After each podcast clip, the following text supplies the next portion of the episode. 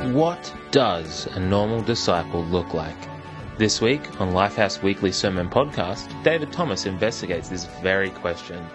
In our multi denominational world of today, it's very, very easy to get many different opinions as to what a normal disciple looks like. David Thomas unwraps these twisted knots and shows us exactly what a true disciple is, looks like, and does.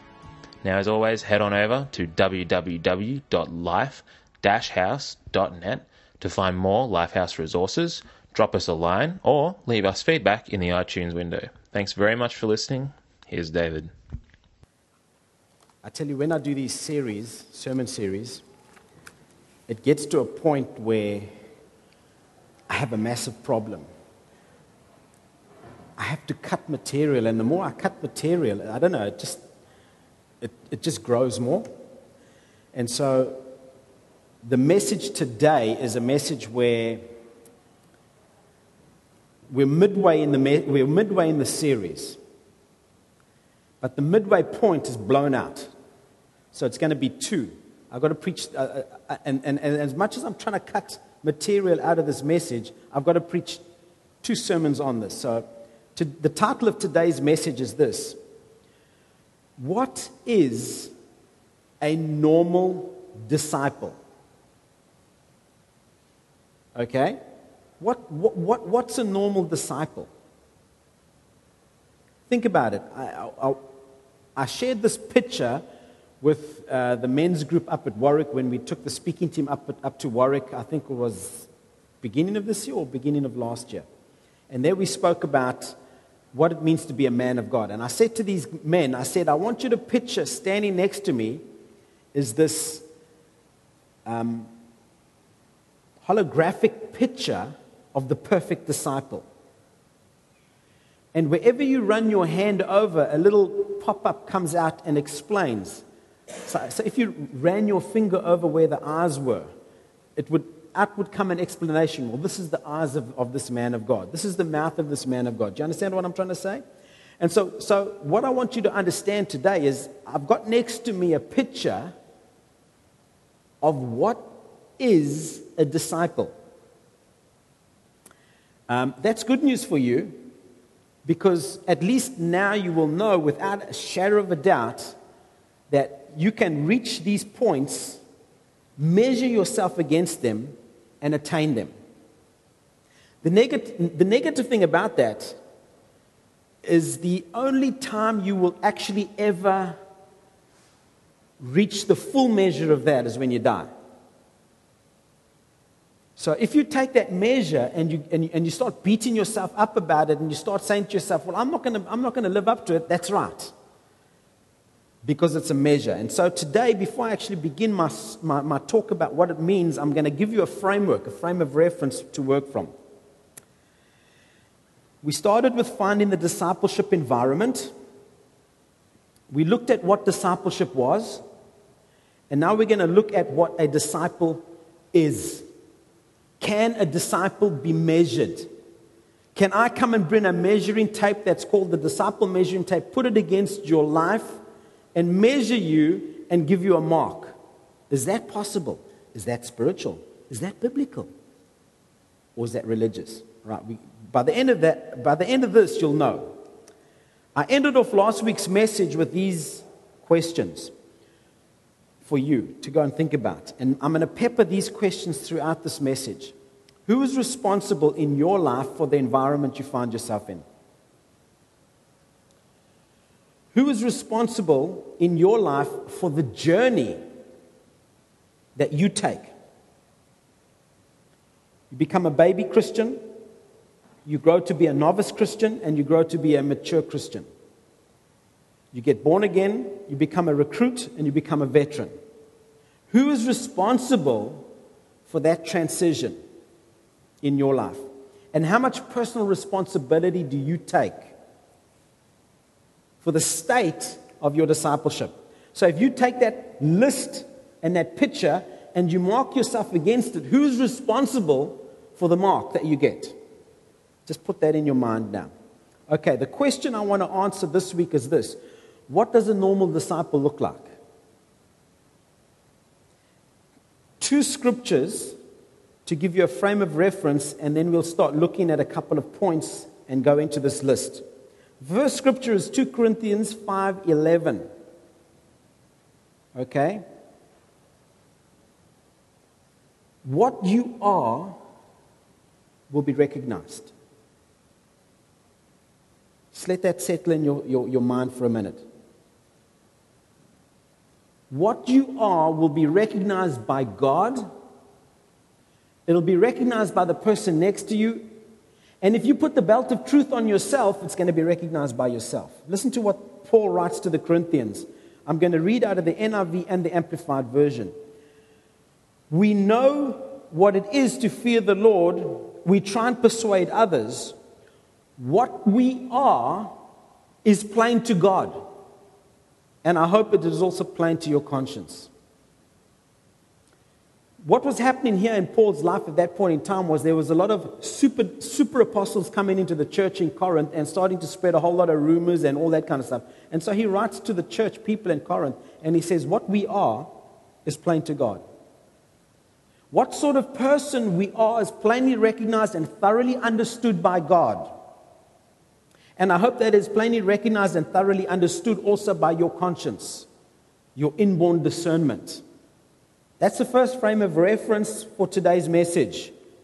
What you are, God knows. The second frame of reference is this test yourself to see that you have not failed. See that list that I'm going to give you, that picture that I'm going to give you? You need to know what that is. You need to learn what that is. That needs to be at the back of your mind, in your subconscious. It needs to be ingrained in your very core of your being. And on a regular basis, you need to bring that list out and you need to test yourself according to that list to see that you have not failed. 2 Corinthians 13, 5 to 6 Paul writes to the church there and he says, Examine yourselves to see whether you are of the faith. Test yourselves. Do you not realize that Christ Jesus is in you, unless, of course, you fail the test? Wow. Now, in the Amplified Version, it gets a little bit more frightening. Examine, test, evaluate your own self to see whether you are holding to, the, to your faith and showing the proper fruits of it. Okay? That's incredible. Your faith. What questions I've been asking you all the way through from last week to this week? Who is responsible? Paul goes on and he says, Do you not yourselves realize and know thoroughly by ever increasing experience that Christ Jesus is inside of you, unless you are counterfeits? Disapproved, on trial, and rejected. So today I want to look at what does it mean to actually be a disciple? And believe it or not, this is an encouraging message. Even though I'm going to put a list up there that you're going to not reach.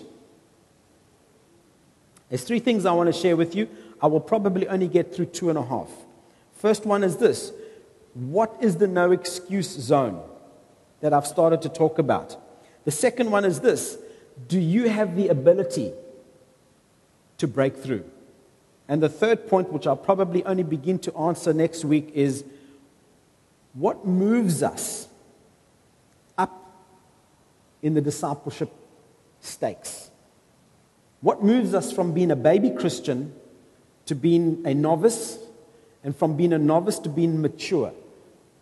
What is it? What is it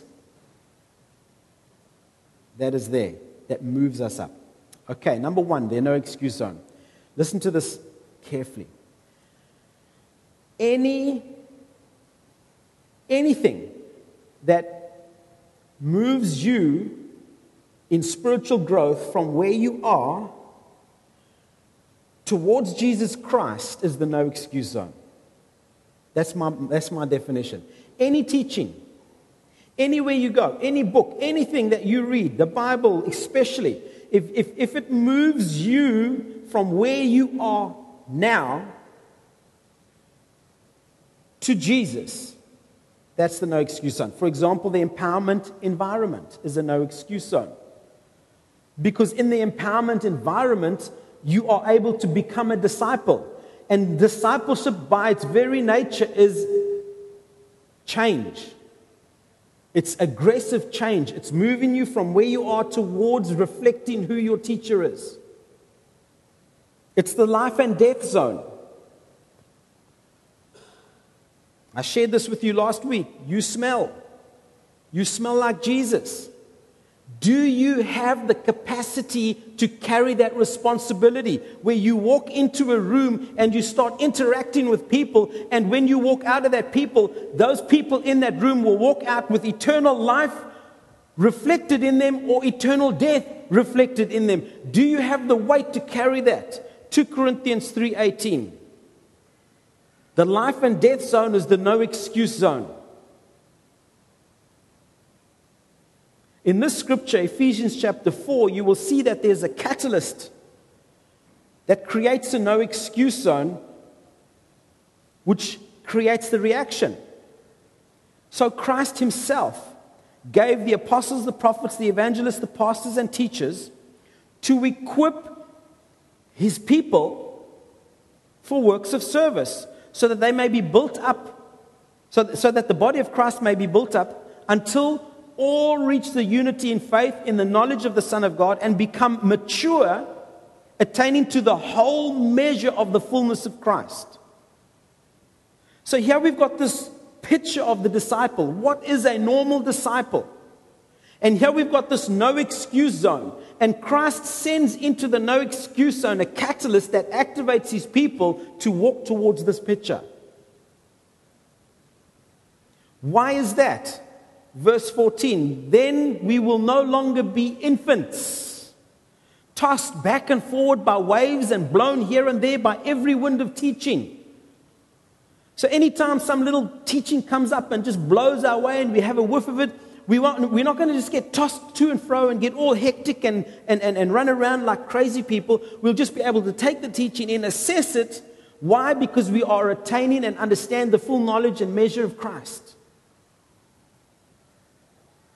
And by the cunning and craftiness of people in their deceitful schemings, when these people come in and try to cause disruption. We're not going to be tossed to and fro. We're just going to keep a steady pace. Why? Because we are being matured. The catalyst is Jesus releasing his fivefold. The no excuse zone is the church, flawed but authentic, and the result is discipleship making.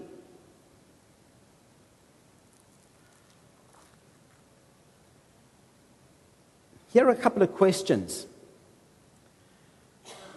If you want to take these questions down later on, you can download the podcast off, off, off um, iTunes and, and, and, and just go through these questions and sit and meditate on these questions. Because these questions will help you position yourself in knowing where you are in relation to this disciple that I'm going to be talking to you about. So here's the first question is this happening in your life right now? Scripture out of Corinthians that I've just read. Are you constantly being transfigured into his very own image in ever increasing splendor from one degree of glory to another? I read that scripture last week. Now, you might not be able to discern minute by minute if you're growing. You might not be able to discern week by week if you're growing. But if you can't discern and test yourself and examine yourself, if you haven't grown within this last year to become closer to this image or this picture of normalcy in the, in the Bible, something's wrong. So, is this happening in your life right now? Second question Are you being equipped in a fivefold environment? Because a fivefold environment is the ministry, the complete ministry of Jesus being released into and a no excuse zone environment to equip you for what God has placed inside of you for you to do for Him.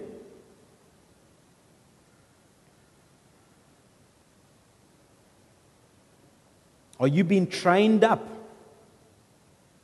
Are you being built up so that the body of Christ may be built up, the Bible says? Here are a brace of questions for you with regards to verse 13 of that Ephesians chapter 4.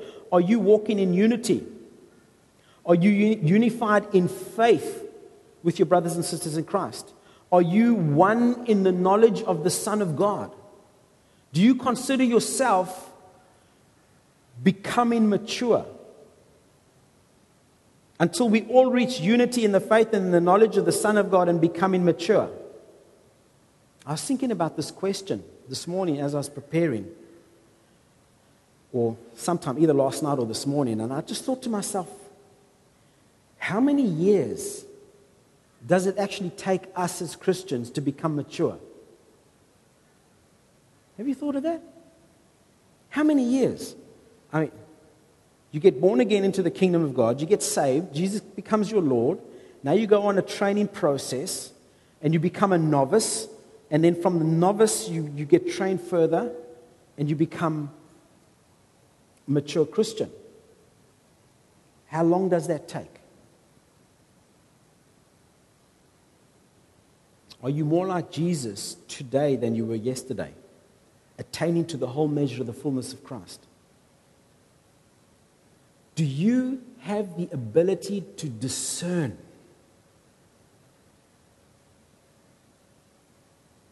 No longer tossed about but like infants. Do you have the ability to discern teachings that are a little bit wrong? Do you have the ability to discern a religious person? Craftiness, deceitful schemings. Are you able to come to a teacher of false doctrines or a deceiver and actually teach them in love? Instead, speaking the truth in love. You see, this is the product of the no excuse zone. If you find yourself in an environment where you are not under pressure, I'm talking spiritually now, to grow. If you find yourself in an environment where you, where you are not uncomfortable about your lack of discipleship production, being a disciple and producing a disciple, then you are in a zone that has excuses. You see, a disciple and a discipleship zone has one mission, one command. Go then. That's the mission. One command that intimate relationship between you and God that reflects itself out into amongst, eh, eh, amongst your neighbors. The command. And there is in the no excuse zone, you need to be able to understand the relationship between you and Christ with regards to your mission and command. Jesus says, The person who has my commands and keeps them is the one who really loves me. I was, I was thinking about this actually this morning, and I was thinking it's like a, it's like a circle. To be a disciple, you have to love Jesus. To love Jesus, you have to do what he commands you to do. If you command, if you do what he commands you to do, you are his friend. If you're his friend, you love him. And it's, it's just, I was like trying to work my way around. Go, try and think about it. This is like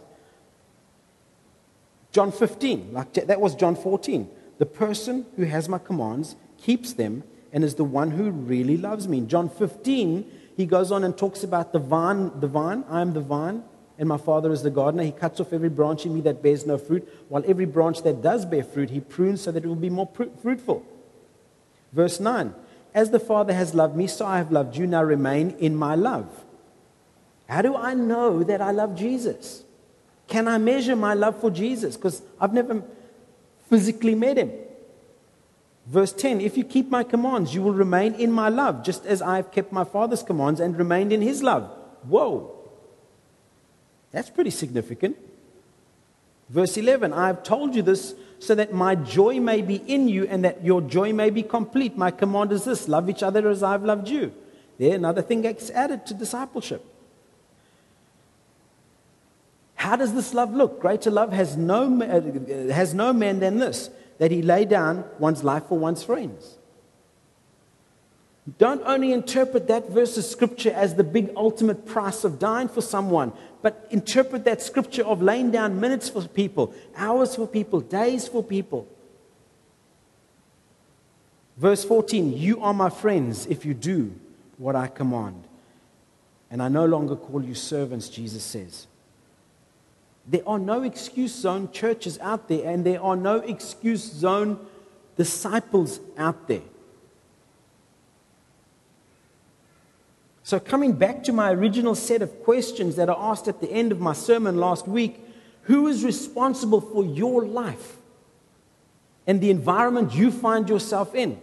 Who is responsible in your life for the journey from being a baby Christian to being a mature Christian? And how much responsibility do you personally take? Jesus says in Matthew chapter 7, Thus by their fruits you will recognize them. And then he goes on and says something very frightening. Not everyone who says to me, Lord, Lord, will enter the kingdom of heaven, but only the one who has, does the will of my Father who is in heaven. Many will say to me on that day, Lord, Lord, did we not prophesy in your name? And in your name drive out demons, and in your name perform miracles. Now we can sit and think this kind of message or this kind of scripture, we can bypass it in our minds because the implications of this scripture are so frightful. Test, examine that you are not, that you do not fail. Test your fruit. Test your faith. Everywhere in the Bible, the Lord continually tells us examine yourself, judge yourself so that you will not be judged. And so we come to the no excuse zone and we look at this normal disciple And we ask ourselves the question how do I become like that? I'll give you, I'll give you a simple example. I'll give you a simple test. Am I living like Jesus? I don't know how he lived. Well, go and read Matthew this week. Am I doing what Jesus is doing? Am I doing what Jesus is asking me to do? Well, go and read what he asks you to do in Mark and Luke and John. Spend some time looking at Jesus, listening to what he says in his word about you.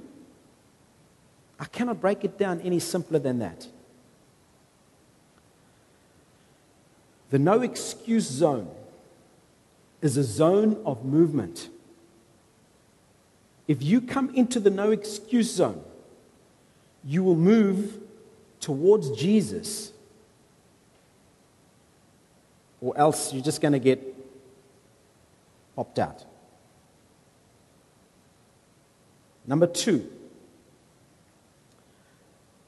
I'm going to start looking at what this person looks like. Disciple A. What have you ever thought about this question?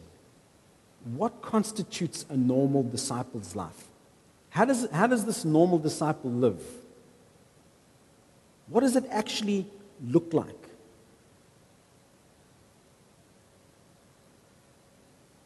What is it that moves a person from here,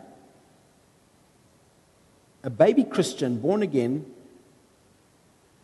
to achieving that? Why, why is it that you get 10 people in a church and say, eight out of 10 of them sort of just get stuck in one situation and two of them just start to push forward towards discipleship? What is it in those two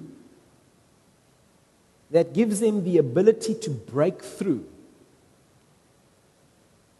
Do they have, is, is, it just given to them? Or, or, or, or do they have it within inside of them? Or what is it? Have you ever thought about that? What is it?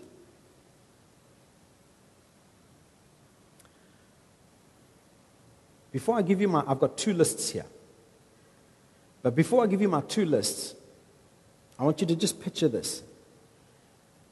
Oftentimes, the physical, the physical realm is a, is a reflection of what takes place in the spiritual realm. Okay, so you've got principles in operation in the physical world, the universe, this physical universe outside of us, around us. And oftentimes, things in there, how they happen and the progression of how they happen, gives you a picture of what happens in the spiritual realm. So, when a physical baby gets born, okay, you don't come and ask the question when you're holding this baby, I wonder if this baby is going to grow. You don't, you, you don't actually ask that question. You, you don't ask the question, how is this baby going to grow? So here you've got someone getting born again into the kingdom. We, get, we, we, we just sort of muddle things up a little bit because the question you ask when you're holding the baby is this Is there anything that's going to prevent this child from growing? Because growth is natural. The lack of growth is unnatural. Do you see what I'm saying? If this child doesn't grow, what's the first thing you're going to do? Get to the doctor. Why is this child not growing? Okay? Why is this child not growing? There's this program that I've got taped. I haven't watched it yet. I've just watched the beginning section. And um, Carolyn, Anna, Callan have seen the beginning section, and, and Stacy has seen the beginning section.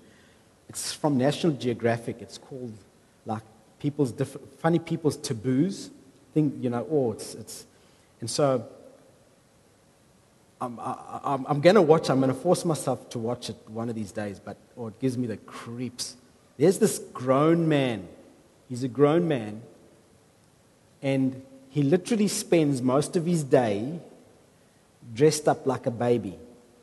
He's got nappies, he's got a big crib.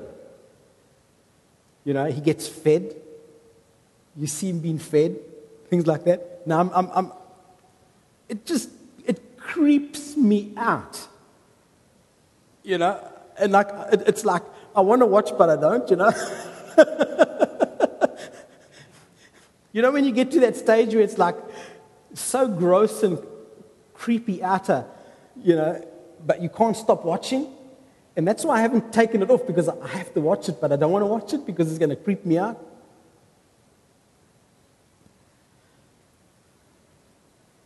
Why then do we have Christians who have been born again and chronologically they age in the church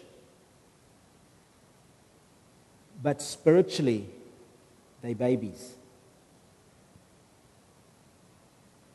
So you don't ask yourself the question for these, for these, for these people why are you not growing? Because growth within a growth environment, growth within a no excuse environment, growth in an empowerment environment is natural. So you start asking yourself the question why are they not growing? What is the problem? What moves someone from here to becoming a disciple? What motivates someone from here to becoming a disciple? So here's five quick things on what a normal Christian life looks like. One, abundant. John 10:10. 10, 10. Two, conquering. Romans 8:37. In all these things, we are more than conquerors through him who loved us. Three, victorious. 1 Corinthians 15 57. But thanks be to God, he gives us the victory through our Lord Jesus Christ. Four, triumphant. But thanks be to God who always leads us in triumphant procession in Christ. And five, holy. 1 Peter 1 13 to 16. Be holy because I am holy. Five things, general categories. That's normalcy. That's the normal life of a disciple. That's the normal life in the no excuse zone. Abundant life, conquering life, victorious life, triumphant life, holy life. And if you are in a no excuse environment, you will naturally progress from baby, novice to mature, attaining to these five points. These five points will start to be reflected in your life, and you can begin to measure them, you can begin to examine them, and you can begin to test them.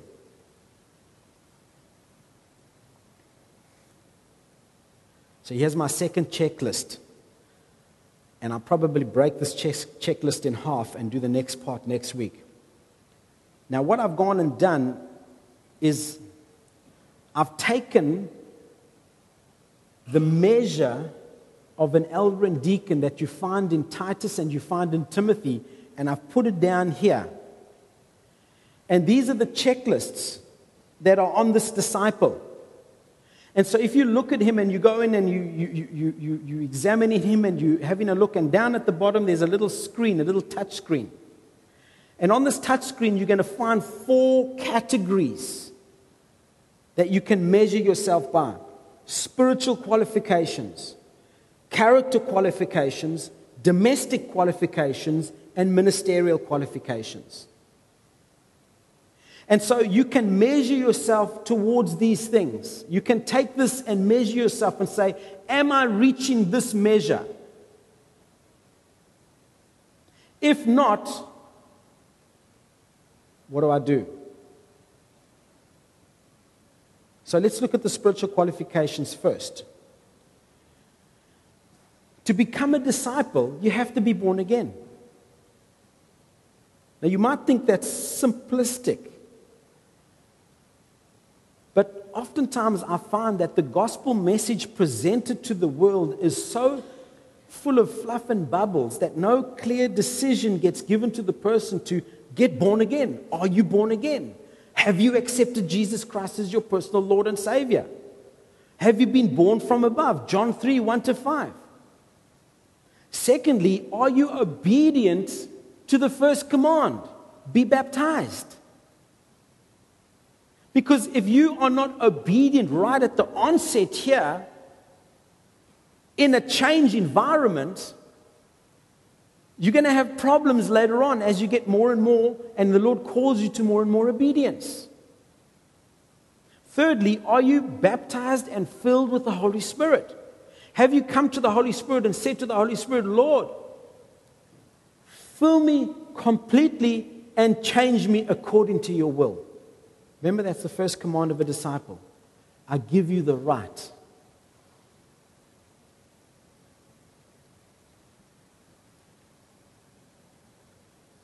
How can you disciple others when you don't get continually filled and refreshed by the Spirit every day?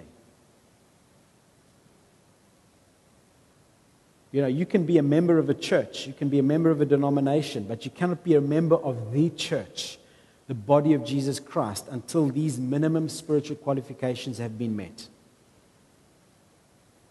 And then finally, you will reach a stage where you will say, Lord, here am I. Use me. And you will start listening to the call of God into your life with regards to who you should be, what you should be, and where you should be ministering. So if you gauge that over there and you look at his spirit, you click it on spiritual qualifications, basically those ones are going to come up. Effectively, for most of them, they are, there's sort of no degrees in between. You either have done it or you've not done it. You've either accepted Him or you haven't. You've either been baptized or you haven't. You've been baptized in the Holy Spirit or you haven't. You've, you've listened to the call of the Lord or you haven't. Pretty clear. Now we get into the area where it gets a little bit more murky, and this is the area there where, where, where a, lot of, a lot of pruning takes place. So we, we, we, we, become baby Christians, we, we receive the Lord Jesus Christ, He comes into our heart, and now we say, Lord, yes, use me. And the Lord says, Right, come along. I now have to get the civilian out of you to put the soldier in and to call forth the soldier and the warrior that I've placed in you. And these are called the character qualifications. So you move the little marker off the spirit man and you put him into, into the heart, into the soul of the man, and you start looking at his character. Some of these character qualifications might seem a little bit negative. But if you actually sit down and think about it, think about it for a second. I would rather be with a person who does not do some of these things than a person who does. And you'll be able to measure it like this. Let me give you a few of them here. Blameless. Okay? A deacon, oh, not a deacon. This is the list I'm going through my mind. A disciple needs to be blameless. Integrity. All right? A person of integrity. A person that, is, that has no reproach against them. There's no fault within that person. You can't come along and censure that person in any way, shape, or form. On the flip side of this, you just got to remember that a disciple carries life and death. So the people that are smelling death off the disciple are not going to be happy people. They are going to accuse him. They are going to censure him or her. They are going to attack the disciple. If you think you need an example, look at Jesus. Look at Paul. Look at Peter. Look at the disciples. They were attacked. Verbally, physically, you name it, they were attacked. But they were people who were blameless, unquestionable integrity, irreproachable. Good behavior is another one. People that are modest, you know, disciplined, respectable, have, have a respectable lifestyle, honorable, dignified. I was thinking about this this morning when I was going over this message, and I was thinking, you know, if, if I've, I've watched a few TV programs, I've watched a few movie programs, and there's always when you've got a group of people together, there's one in the crowd that will always just do something on the spur of the moment and it's normally something bad, and then, and then everyone's like, oh, that's terrible, you know? And then they all run along and do that terrible thing. And, they, and, they, and, and in the movies, they get away with it, and it's big fun, and it's like, but in real life, that doesn't happen. And so I like to be around people that are of good behavior. I like to reflect that. Vigilant. A disciple is a vigilant person. Okay? He's wide awake. He's watchful. He's not careless. He's not indifferent. He's not lethargic.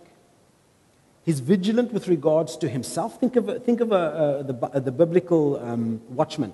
He's vigilant about his life, he's vigilant about himself, and he's vigilant about people around him.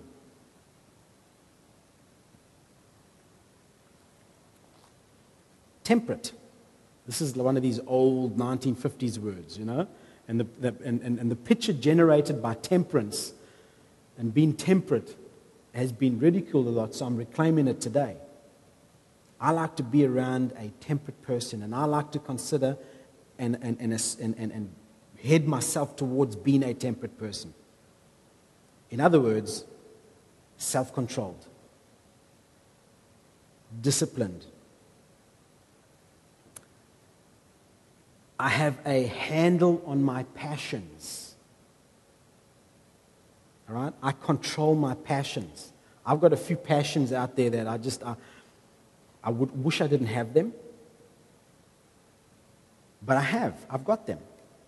Self controlled over appetites, affections. You know? Being sort of not in extremes. I like to be with that kind of a person. And that's one of the characteristics of a normal disciple. You know, a person that operates completely in moderation. Uh, sober, another one. Sensible. It's a sensible person. I want to be next to a sensible person. I want to be around a sensible person. I want to become a sensible person. Discreet, having a sound mind, having the mind of Christ in operation. You know, not just flighting off irrationally every second, using sound judgments. just. A person who is righteous. I like to be next to a righteous person. I, li- I like to stand next to an upright person, conscientious. I like to be next to a person that I know is impartial. I like to be next to a person that will stand on the principle of God's word in all things, as opposed to someone that's going to preference one or the other. Because if I'm next to that kind of a person, I know that if I'm wrong, he's going to call me on it. If I'm right, he's going to back me on it. A just person, a holy person. Now, I'm going to reclaim this word here as well, and I believe this word has really been reclaimed in the church of the Lord Jesus Christ today.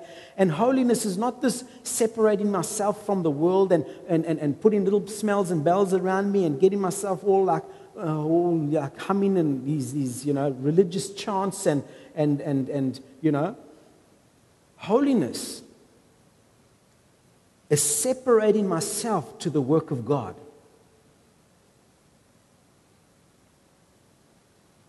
Okay? Holiness is finding out what pleases God and doing it. Now, if I can get next to a person who does that, I'm safe there. That person is safe. Because God's word is absolute in what that person is going to do and what that person is going to say and how that person is going to operate. And so that person becomes very predictable to me. I like that. Holy. That's a holy person. That's a person I know that separates themselves to God and puts God first in all things. A person that is a lover of good. Lover of good things. Lover of good people, truth, righteousness. Not things that are questionable. You know, like all the little creepy things that creep in there, and oh, he's a little bit naughty. Ah, oh, no, I'm not interested in that. I want a good person, an honorable person, hospitable, someone that is hospitable to people. Patient is another one. You know, patient. That, that is able to endure hard times and stand through difficult times while maintaining their discipleship. I like that. Come to a negative page. All right, here's a lot of negative ones. A disciple's not a brawler. All right? Not someone that is contentious, quarrelsome. He's a peacemaker. Someone that doesn't strive. Have you been around a person that's always striving, always argumentative? I, I don't like to be around a brawler. A disciple is not someone that is quick to anger. I've had to work on that one. I still do. I still got like little button points. And it just like, it just blossoms out. One of them is when someone comes behind me too close in my car. Oh, I've worked on that for years. But anyway, I'm working on that. But someone that's not prone to lose their temper, not quick tempered, I didn't want to use this one word here because I know I'm going to be laughed at by Callan and Stacy because they've, they've found something about me that is just like, oh, the word is cranky. when I'm watching TV and not two of them are there watching TV with me, I get cranky. And they, they, they, they are exaggerating, by the way, but anyway. I mean, how would you like it? You're watching TV and then Callan's typing on his computer. Yeah. I'm right, eh? yeah.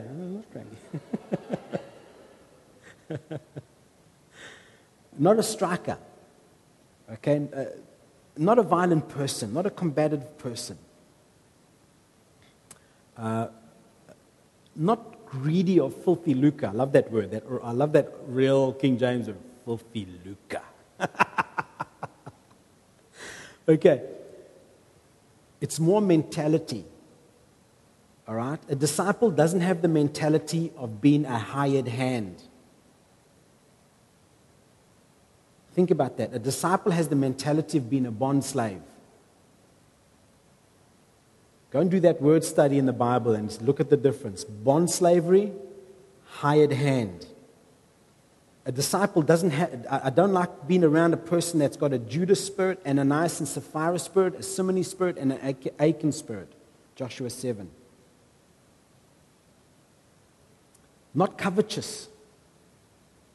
You know, someone that is ruled by unhealthy desires. You know, we're in this church, we're encouraging you to, to, to as men, to live from your heart and, and, and, and look at these desires from God that are good and follow them and, and encourage you to live from that. But there are also unnatural, unhealthy desires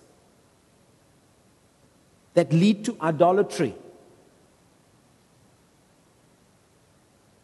Not self willed. Someone given over to their own will.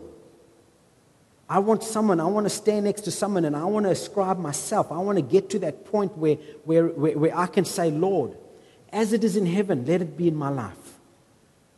And every day I pray, Lord, let your will be done in my life as it is done in heaven. And when God speaks in heaven, it's yea and amen. And so when you speak into my life, let it be me saying, yes, amen, it will be.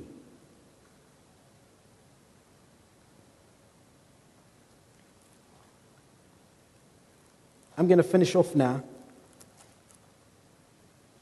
I'm going to continue this list next week. I'll finish this list next week. I'm halfway through the characteristics. We then go to domestic, and then we're going to go into um, the, uh, very briefly on ministerial. And then what I'm going to do is I'm going to answer the question. I'm going to give you the answer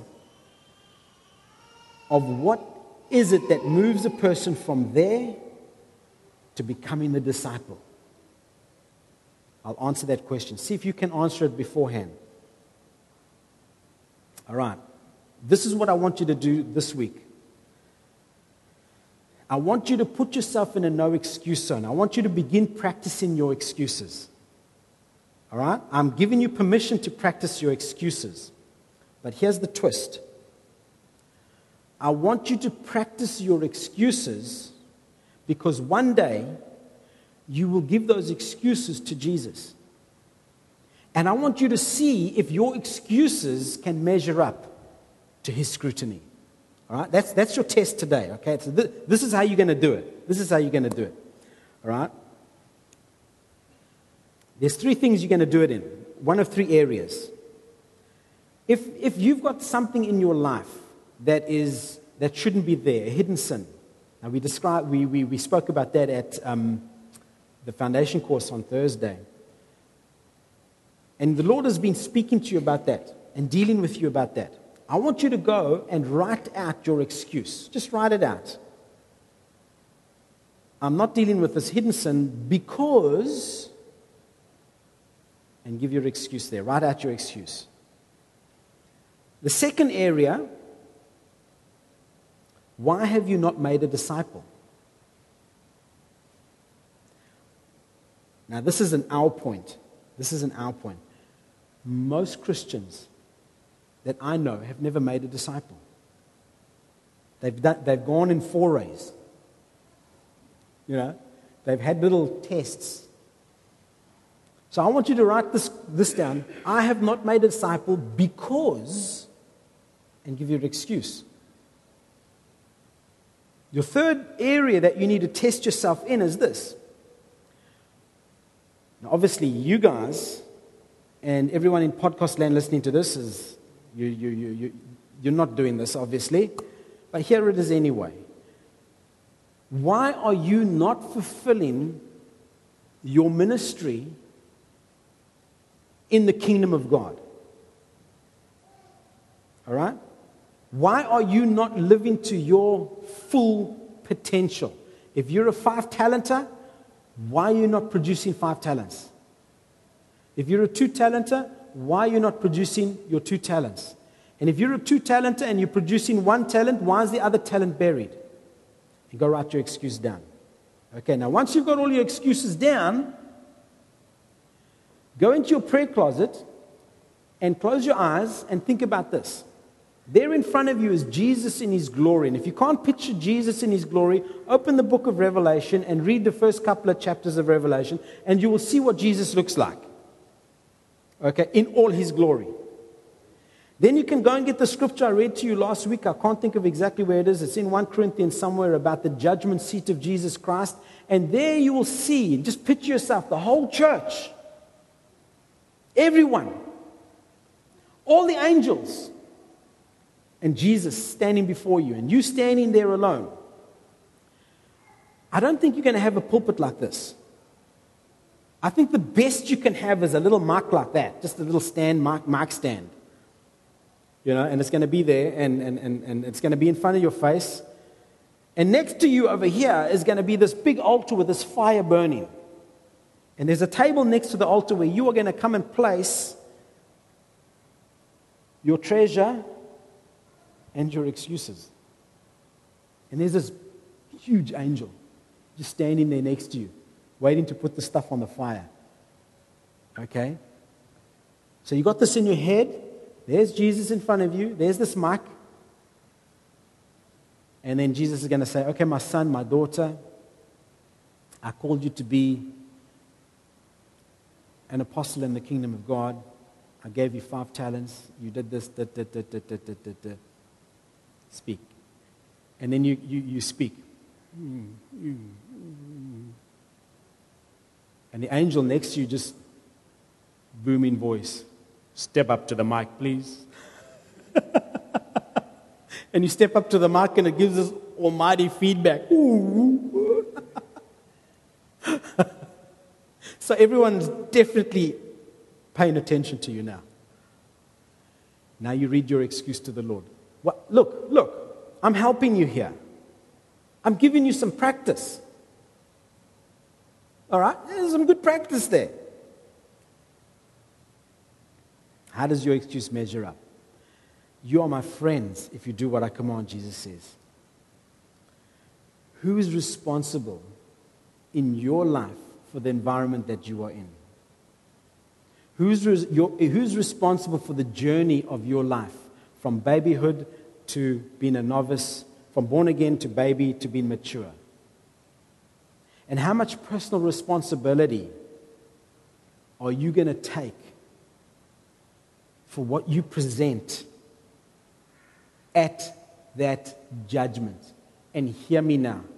I'll write this in stone for you. You will appear there. I will appear there. So, the question I want to answer this week, and I'm going to finish it off next week, is this What does a normal disciple look like? You can go and get this list. You can go and listen to the sermon again, and you can write down these things. And you can go and measure yourself. Put a scale of 0 to 10. Am I setting myself apart to God? And scale yourself, test yourself, examine yourself. And here's your frame of reference what you are is plain to him. 2 corinthians 5.11 test your faith. 2 corinthians 13 examine test evaluate. All right. My last statement is this. A disciple, you, a disciple is one of the most powerful change agents in the lives of people in this world. I'm going to tell you this now. Listen carefully to me when you get to judgment and you see the impact and weight of your discipleship,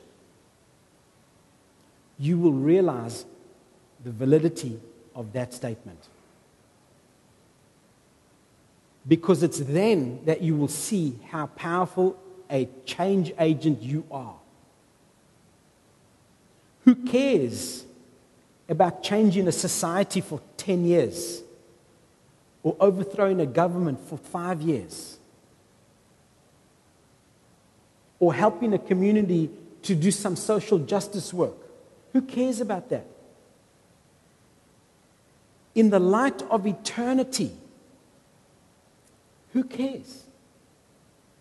But it's when the person that you have impacted stands at that judgment seat and points up at you and says, Lord, that person has played a major part in helping me move from here to there to there. A disciple is one of the most powerful change agents in the lives of the people of this world. God bless you.